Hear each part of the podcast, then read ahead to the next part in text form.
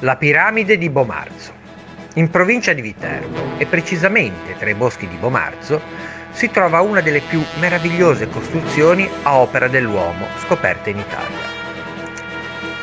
Di probabile origine etrusca, questo complesso era utilizzato come luogo di culto nel settimo secolo avanti Cristo, ma ancora oggi le sue vere origini ed il suo utilizzo rimangono avvolte nel mistero.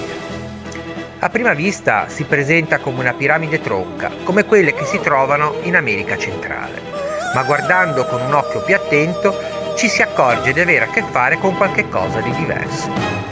Divisa in tre settori, gli esperti ipotizzano che siano la rappresentazione dei tre regni, il cielo, la terra e gli inferi.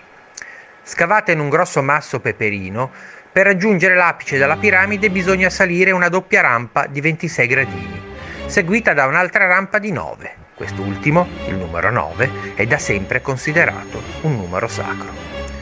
La cima della piramide evoca la sagoma di una grossa imbarcazione e per i popoli antichi la nave è sempre stato il mezzo di trasporto che conduceva gli dei dal mondo celeste al mondo degli uomini e viceversa.